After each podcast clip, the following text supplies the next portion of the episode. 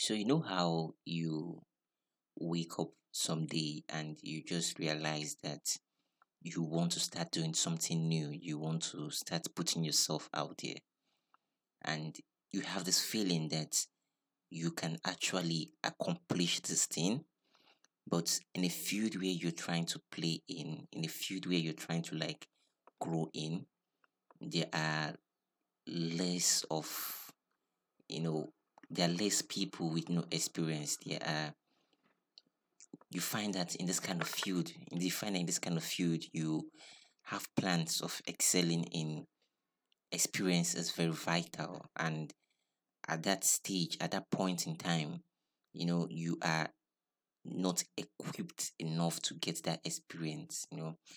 This was my own kind of problem. This was my own kind of dilemma you know I started writing online at the age of 26, and of all topics to write about, it was life advice and self development. You know, when it comes to life advice and self development, experience plays a part because it is you know it is only someone that has lived enough that can actually tell people okay this is my experience this is how i failed and this is how i can advise you to take a different path to succeed, you know. So at the age of 26, what like what does a 26 person know? Or what do a 26 person know? 26 year in 26 age of or years, you know, what do they know? You know, at that age, you might be asking yourself, like, do you really want to take advice from a 26 year old guy on the internet? But you know, when you deep that matter, like when you deep, like when you give thought into it, you know, it might feel like narcissism, you know, it might feel like, oh, this guy is kind of confident in himself. He has experienced a lot of things. He wants to tell people about everything that has happened around him and in his life. But one thing you'll be mistaken is about like, in as much as all those things look like my confidence was high, in as much as all those things look like I had it all together, I was silently suffering from imposter syndrome, you know. What a lot of people don't understand during those period of my writing on the internet was the imposter syndrome I was dealing with behind closed door, you know. During the you know, during those years I was consistently doubting myself if I can pull through this and write real things that can resonate with people, you know. This was my experience.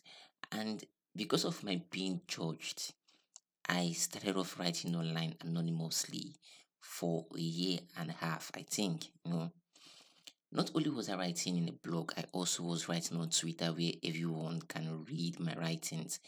Why I struggled with imposter syndrome anonymously, because I felt like the only way to do this was to hide behind a mask, like hide behind a DP, like a display picture that wasn't mine, or a kind of persona that wasn't mine. So I think talking about this now plays a huge part. Like, just gives me this kind of knowledge of how an alter ego plays a huge part on beating imposter syndrome.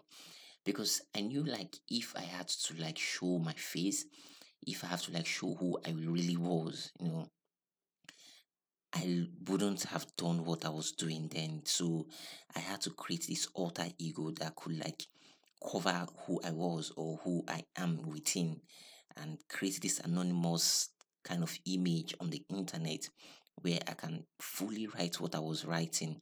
But even with all that, I was still dealing with my own kind of imposter syndrome because you have to understand that when you are giving advice to other people, especially at that age, you kind of feel this kind of way like with every tweet I sent then, I was feeling like a fraud. With every blog post I published, I was feeling like a fraud because I was looking at because I was looking at myself like, oh, I wasn't enough. You know, I had this I had this like negative self talk within me that keeps on saying you are not enough. You are not at that place yet to tell people what to do with their life. You are not at that place yet to you know to like to like dish out all this information you're dishing out, you know. And that kind of things is what was what I was struggling with, you know. I always felt like my confidence wasn't built overnight, you know. my only escape, you know, during those time was I knew deep within me that even at 26, I had what it takes. You know, my doubt was how will people receive this thing I was giving, you know. It is one thing to know that you're talented, you know, and then another to prove that talent, especially in a field that requires years of experience to be taken seriously. So at the back of my mind, I knew, okay, I had this information. I'm talented enough to go around it, to write about it, but I don't have that experience to be taken seriously. And this is what a lot of young practitioners suffer in the field, where they feel like, okay, they have gone to school, they have gone to get a degree, they have done everything needed to be able to like become a full practicing practitioner. But in the experience, they lack the experience. And now they are being thrown in the field where people who where they are competing with people that have been doing what they are doing for like years counting know for 20 15 years and things like that you know with this kind of feeling you start feeling this imposter syndrome that you are not supposed to be here you are not supposed to like you know join shoulders with this kind of people and so you have to understand that this was how I was judging myself. Like I judged myself more than anyone could judge me. You know, I had too much of an ego to even talk about it. You know. Within that situation, I knew the only way to get out of this imposter syndrome I was feeling was to continue writing and publishing till it became my experience, till it became like drinking water or breathing. You know, all these things we do them more consciously, like drinking water or breathing and stuff like that. So my mind was like, the only way to break out of this imposter syndrome was to do this so much that it becomes your daily experience. It becomes something that you embody at the end of the day. You know, I had my self doubt, but I never allowed it to dictate my flow, you know. And this is one thing I will always be grateful for of never allowing my self doubt to dictate my flow. And this was hugely possible because I already had experience doing music, facing microphone fright, you know, facing audience fright and you know being in front of audience.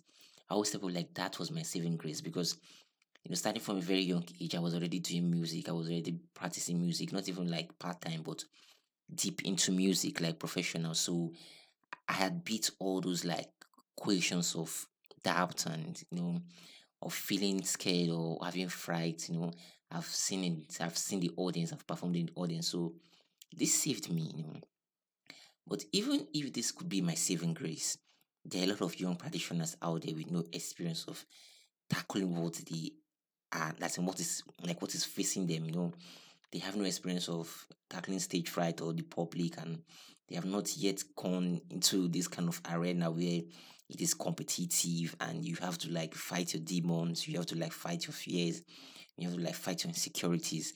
Music helped me with that, but a lot of people out there might not have that pro experience or might not have that pro luck, you know. So, in this kind of way, if you're a young practitioner in such a field, you want to start by challenging the negative self talk within you?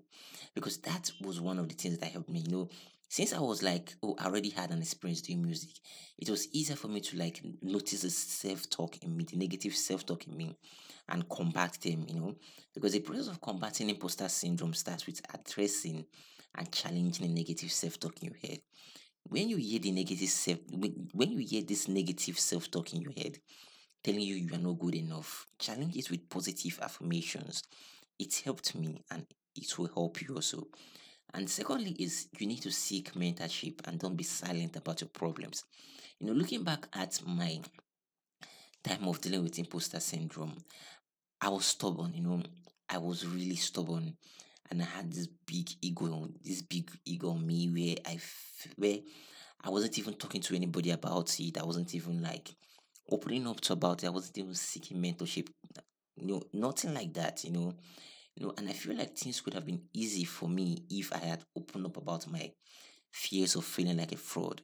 I was stubborn and believed the only way out of it is through it.